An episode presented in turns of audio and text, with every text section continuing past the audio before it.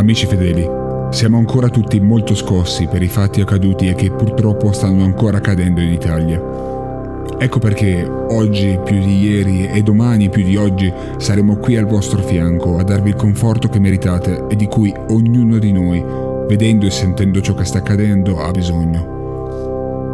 Preghiamo quindi amici e restiamo uniti il libro sacro ci insegna che coloro che sono sottomessi alla volontà del Salvatore entreranno direttamente ed immediatamente alla sua presenza dopo la morte. Ed ecco allora che non più tristezza e rammarico ristagneranno i nostri cuori, bensì gioia per i nostri cari ricongiunti insieme nell'aldilà, illuminati e liberi dalle pene che ci stanno affliggendo. Vi saluto ora ma prima di ciò vorrei lasciarvi parole su cui riflettere e in cui trovare spiragli di conforto. Sul libro di Ezechiele troviamo scritto L'anima che pecca morirà, la giustizia del giusto sarà su di lui e l'empietà dell'empio sarà su di lui. Ricordatevi, Radio della Salvezza è con noi e non vi abbandonerà mai.